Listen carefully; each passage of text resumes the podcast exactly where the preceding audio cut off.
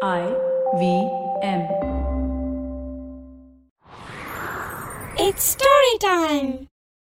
இருக்கிற சாப்பாட்டை இல்லாதவங்களோட பகிர்ந்து சாப்பிட்றவங்களுக்கு என்ன கிடைக்கும்னு இந்த கதையில பார்க்கலாம் இது வரைக்கும் நம்ம சேனலுக்கு சப்ஸ்கிரைப் பண்ணலைன்னா உடனே சப்ஸ்கிரைப் பண்ணி பக்கத்தில் இருக்கிற பெல் பட்டனை கிளிக் பண்ணுங்க இந்த கதைகளை இப்போ நீங்க ஸ்டோரி டைம் தமிழ் யூடியூப் சேனல்லையும் ஐவிஎம் பாட்காஸ்ட் ஆப்லையும் மற்ற ஆடியோ தளங்களிலும் கேட்கலாம் ஸ்டோரி டைம் தமிழ் சேனலுக்காக உங்களுடன் ரவிசங்கர் பாலச்சந்திரன் ஒரு சின்ன விளம்பர இடைவேளைக்கு பிறகு கதையை கேட்கலாம் Hi, I'm Zarina Punawala, host of the Empowering Series podcast on the IVM network.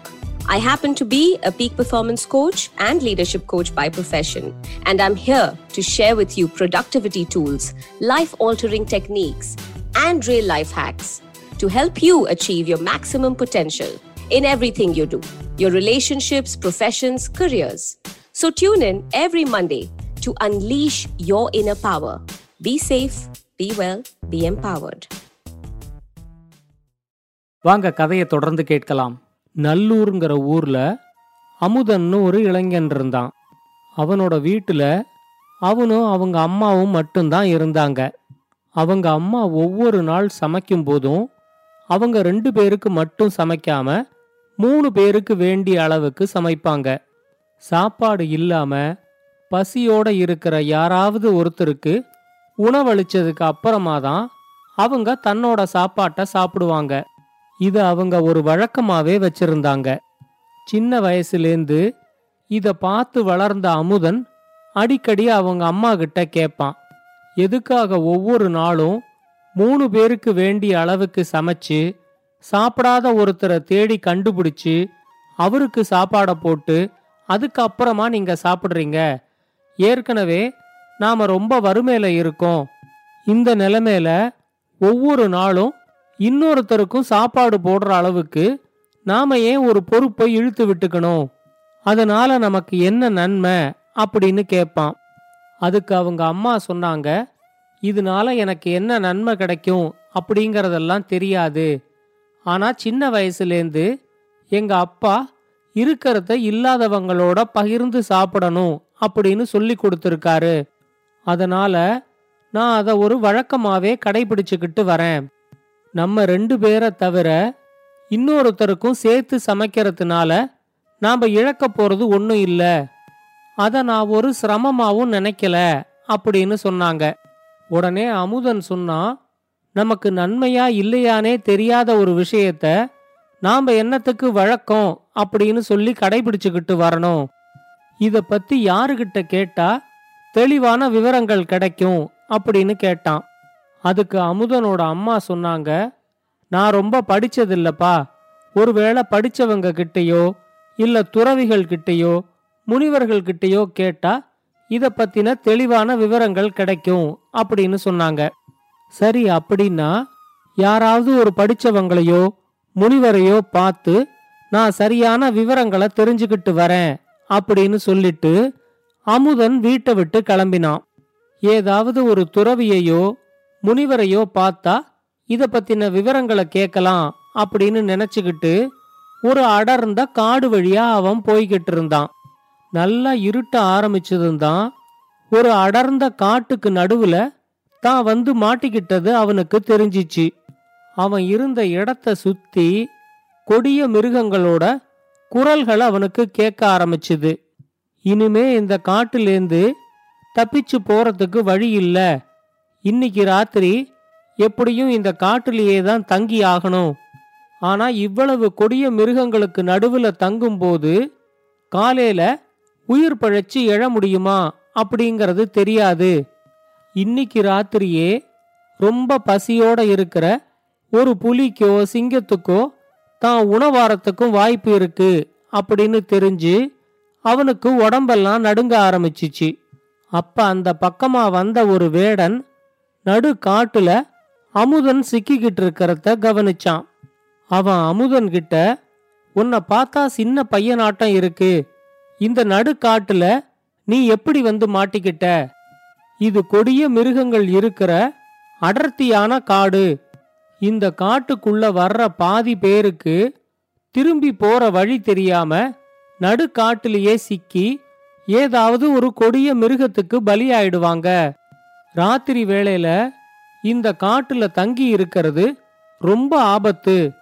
ஏதாவது ஒரு கொடிய மிருகம் எப்ப வேணா தாக்குற ஆபத்து இருக்கு. நான் இந்த காட்டுல ஒரு பரண் அமைச்சு அதுல தான் தங்கி இருக்கேன். அதனால இன்னைக்கு ராத்திரி நீயும் என்னோட பரன்ல தங்கி இருந்துட்டு காலையில எழுந்திருச்சு உன்னோட பயணத்தை தொடர்ந்து போ அப்படின்னு சொன்னான். அமுதனுக்கு அந்த வேடனை பார்த்ததும் அவன் பரன்ல தங்கிக்க சொன்னதும் ரொம்ப ஆறுதலா இருந்துச்சு. அந்த வேடன் கூடவே அவனோட பரன் இருந்த இடத்துக்கு வந்தான். ஒரு பெரிய மரத்துல இருபத்தி அஞ்சு அடி ஒசரத்துக்கு மேல அந்த வேடனோட பரன் இருந்துச்சு. அந்த பரன் மேல ஏறுறதுக்கு கயத்தால செஞ்ச ஒரு ஏணிய அந்த வேடன் மரத்துல தொங்க விட்டிருந்தான். அந்த பரன்ல வேடனோட மனைவியும் இருந்தாங்க. அங்க தங்கறதுக்கு வேடன் ஒருத்தனை கூட்டிக்கிட்டு வர்றத பார்த்த உடனே வேடனோட மனைவிக்கு ரொம்ப கோபம் வந்துருச்சு. இங்க நாம ரெண்டு பேர் சாப்பிட்றதுக்கே உணவில்ல. தங்கறதுக்கும் ரெண்டு பேருக்கு தான் இடம் இருக்கு. இதுல மூணாவதா ஒரு ஆளை நீ என்னத்துக்கு கூட்டிக்கிட்டு வந்த? அப்படின்னு வேடன் கிட்ட அவங்க சத்தம் போட்டாங்க. வேடன் உடனே அவங்க கிட்ட இந்த பையனை பார்க்கறதுக்கு ரொம்ப பாவமா இருந்துச்சு. நடு காட்டுல சிக்கிக்கிட்டான். அதனால தான் நான் பரிதாபப்பட்டு கூட்டிக்கிட்டு வந்தேன். நீ உன்னோட உணவுலையோ நீ தங்குற இடத்துலையோ இவனுக்கு பங்கு கொடுக்க வேண்டாம். என்னோட சாப்பாட்டை நான் இந்த பையனோட பகிர்ந்துகிட்டு என்னோட இடத்துல இவனை தங்க வச்சுக்கிறேன் அப்படின்னு சொன்னான். உடனே வேடனோட மனைவி என்னவோ செஞ்சுட்டு போ. எவ்வளவு சொன்னாலும் நீ திருந்த மாட்ட அப்படின்னு சொல்லிட்டு பரன்ல இருந்த அறைக்குள்ள போயிட்டாங்க. அன்னிக்கு ராத்திரி வேடன் அவனோட சாப்பாட்ட அமுதனோட பகிர்ந்துகிட்டான்.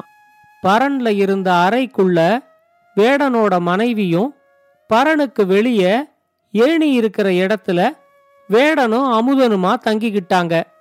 அமுதனுக்கு பரன்ல படுத்து பழக்கம் இல்லைங்கிறதுனால அவன் விழுந்துடக்கூடாது அப்படிங்கிற நோக்கத்துல அவனுக்கு நல்ல இடத்த கொடுத்துட்டு ஏணி ஓரமா ஒட்டுல்ல வேடன் படுத்துக்கிட்டான். அன்னிக்கு ராத்திரி நல்லா தூங்கிக்கிட்டு இருக்கும்போது எதிர்பாராத விதமா வேடன் பரன்லேருந்து கீழே விழுந்துட்டான். இருபத்தஞ்சு அடி உயரத்திலேருந்து கீழே விழுந்த வேடனை அங்க சுத்திக்கிட்டு இருந்த கொடிய மிருகங்கள் எல்லாம் அடிச்சு சாப்பிட்டுருச்சு. அந்த கொடிய மிருகங்கள் வேடனோட குரல் வளைய கடிச்சதுனால கத்த கூட முடியாம வேடன் இறந்து போனான். காலையில கண் விழிச்சு எழுந்திருச்ச வேடனோட மனைவி வேடன் இறந்து கிடக்கிறத பார்த்து அழுது புலம்பினாங்க. எல்லாத்துக்கும் அமுதன் வந்ததுதான் காரணம்னு சொல்லி அமுதனையும் திட்டி சபிச்சாங்க. அமுதனுக்கு என்ன செய்யறதுன்னே தெரியல. வேடனோட மனைவி கிட்ட தன்னோட வருத்தத்தை சொல்லிட்டு அங்கேருந்து அவன் கிளம்பினான். காட்டுல போற வழியெல்லாம் தன்னால தான் வேடனுக்கு இப்படி ஆயிடுச்சு அப்படின்னு நினைச்சு நினைச்சு அமுதனுக்கு ரொம்ப வேதனையா இருந்துச்சு. நீண்ட தொலைவு அந்த காட்டுல நடந்ததுக்கு அப்புறமா காட்டோட முடிவுல ஒரு முனிவர் தவம் செஞ்சுக்கிட்டு இருக்கிறத அமுதன் கவனிச்சான். அந்த முனிவர் கண் திறக்கறதுக்காக காத்துக்கிட்டு இருந்து அவரு கண் திறந்ததும் அவரை விழுந்து வணங்கினான். உடனே அவன் முனிவர்கிட்ட ஒருத்தருக்கு நாம சாப்பாடு போடுறதுனால நமக்கு என்ன நன்மை கிடைக்கும்? அப்படிங்கறத தெரிஞ்சுக்கிறதுக்காக நான் வந்திருக்கேன். உங்களுக்கு அதை பத்தி ஏதாவது விவரங்கள் தெரிஞ்சிருந்துச்சுன்னா எனக்கு அதை சொல்லுங்க அப்படின்னு பணிவா கேட்டான். முனிவர் ஒரு நிமிஷம் கண்ணை மூடி யோசிச்சாரு. அப்புறம் கண்ணை திறந்து அமுதன் கிட்ட சொன்னாரு பக்கத்து நாட்டு ராஜாவுக்கு இன்னைக்கு தான் ஒரு ஆண் குழந்தை பிறந்திருக்கு. நீ அந்த குழந்தைகிட்ட நம்ம சாப்பாட்டை இல்லாதவங்களுக்கு பகிர்ந்து கொடுக்கறதுனால என்ன நன்மைன்னு கேளு. அது சொல்லும் அப்படின்னு சொன்னாரு. இன்னைக்கு தான் பிறந்த குழந்தை எப்படி பேசும் அப்படின்னு யோசிச்சுக்கிட்டே அமுதன் அவர்கிட்ட விடை பெற்றுக்கிட்டு பக்கத்து நாட்டுக்கு கிளம்பினான். அந்த நாட்டோட அரண்மனைக்கு போய் அரசனை வணங்கி முனிவர் சொன்னதை அவர்கிட்ட சொன்னான். அமுதன் சொன்னதை கேட்டு அந்த நாட்டு ராஜாவுக்கும் ரொம்ப ஆச்சரியமா தான் இருந்துச்சு. நீ சொல்றது உண்மைதான். இன்னைக்கு தான் எனக்கு ஒரு ஆண் குழந்தை பிறந்திருக்கு. ஆனா பிறந்த குழந்தை எப்படி பேசுங்கிறது தான் எனக்கு புரியல. ஆனா ஒரு முனிவரே இந்த விஷயத்த சொல்லியிருக்காருன்னா கண்டிப்பா அந்த குழந்தை பேசுறதுக்கும் வாய்ப்பு இருக்கு. நான் குழந்தைய தூக்கிக்கிட்டு வர சொல்றேன். நீ உன்னோட கேள்விய குழந்தைகிட்ட கேளு அப்படின்னு சொன்னாரு. அந்த குழந்தைய ராணி தூக்கிக்கிட்டு வந்ததும் அமுதன் அந்த குழந்தைகிட்ட இளவரசே நம்ம கிட்ட இருக்கிற சாப்பாட்டை இல்லாதவங்களுக்கு பகிர்ந்து கொடுக்கறதுனால என்ன நன்மை அப்படின்னு கேட்டான். அங்க கூடியிருந்த எல்லாரும் அந்த குழந்தை என்ன பதில் சொல்ல போகுது அப்படிங்கறத ரொம்ப ஆர்வமா எதிர்பார்த்து காத்துக்கிட்டு இருந்தாங்க. அப்ப அந்த குழந்தை சொல்லிச்சு நேத்திக்கு ராத்திரி நடு காட்டுல உனக்கு என்னோட உணவை பகிர்ந்து கொடுத்த வேடன் தான் நான். ஒரே ஒரு வேளை உனக்கு என்னோட உணவை நான் பகிர்ந்து கொடுத்ததுனால இந்த ஜென்மத்துல ஒரு ராஜாவோட பையனா நான் வந்து பிறந்திருக்கேன். அப்போ ஒவ்வொரு நாளும் ஒவ்வொரு வேளை உணவையும் இல்லாதவங்களுக்கு பகிர்ந்து கொடுத்து சாப்பிடுற உங்க அம்மாவுக்கு எவ்வளவு நன்மை கிடைக்கும்னு நீயே யோசிச்சு பாரு அப்படின்னு சொல்லிச்சு. இத சொன்னதுக்கு அப்புறமா அந்த குழந்தை வேற எதையுமே பேசல. அங்க கூடியிருந்த எல்லாருக்கும் உணவை மற்றவங்களோட பகிர்ந்து சாப்பிட்டா என்ன நன்மை கிடைக்கும் அப்படிங்கிறது இப்ப தெள்ள தெளிவா புரிஞ்சிருச்சு. ராஜா அமுதனையும் அவங்க அம்மாவையும் பாராட்டி எக்கச்சக்கமா பரிசு பொருட்களை கொடுத்து அனுப்பினாரு. ஏராளமான பரிசு பொருட்களோட வீட்டுக்கு வந்த அமுதன் அவங்க அம்மா கிட்ட நடந்ததை எல்லாத்தையும் சொன்னான். அன்னிலேந்து இல்லாத யாராவது ஒருத்தருக்கு சாப்பாடு கொடுத்ததுக்கு அப்புறமா தான் சாப்பிடுற வழக்கத்தை அமுதனும் கடைபிடிக்க ஆரம்பிச்சான். இந்த கதையை பத்தின உங்களோட கருத்துக்களை ஸ்டோரி டைம் தமிழ் யூடியூப் சேனல்லையும் பாட்காஸ்ட்லையும் பின்னூட்டத்தில் கமெண்ட்ஸாக பதிவு பண்ணுங்க. இது மாதிரி பல பாட்காஸ்டுகளை கேட்க ஐவிஎம் பாட்காஸ்ட் டாட் காம் இணையதளத்துக்கு வாங்க. இல்லை ஐவிஎம் பாட்காஸ்ட் ஆப்பை டவுன்லோட் பண்ணுங்கள்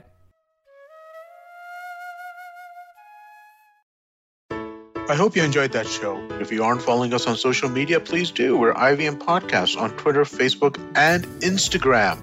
I would like to thank the sponsors of the network this week Cred, Ciet, and PayPal. Thank you so much. You make everything possible. Before I recommend a couple of episodes, I just wanted to quickly talk a little bit about Ankush Champanerkar. Ankush was a team member who we lost due to COVID related complications. He was a really fun guy, and uh, I wish I knew him better than I got to know him in the short time he was with us. But I hope that you can remember him in your thoughts and prayers. Also, quick reminder about Pod for Change, the initiative set up by the podcasting community, along with Give India, the NGO partner. You can go to tinyurl.com slash Pod and I'm sure that it would be much appreciated any donations that you could give. With that, let me quickly give you a couple of highlights from this week. Aditi Mittal was on Cyrus Says. Great episode. Do check that out. On the Habit Coach, Ashton talks about using the word impossible and suggests some better alternatives. On Advertising is Dead, Varun was joined by Harsh Lal, the co founder of the Soul Store. On This Round is on Me, Gauri talks to Pankit Desai, who is the co founder and CEO of Secure Tech. And finally, I'd like to mention that we have a new show called Tere Mere Raste, hosted by Keshav Chaturvedi. This time it's a trip to the beautiful blue city of Jodhpur, but every week he's going to tell you about his travels as a photographer. It's really well put together, really well done. I couldn't be more excited about the show. Please do definitely check that out. And with that, I hope we see you again next week. If you love cricket, listen up. The Edges and Sledges Cricket Podcast is here for you. Hosted by DJ, Varun, and me, Ashwin, we bring a fun, fresh fan's point of view to talking all things cricket. Sometimes it's just the three of us, sometimes we have guests, including current and former international cricketers. For new episodes every week, check out the Edges and Sledges Cricket Podcast on the IVM app, website, or wherever you get your podcasts.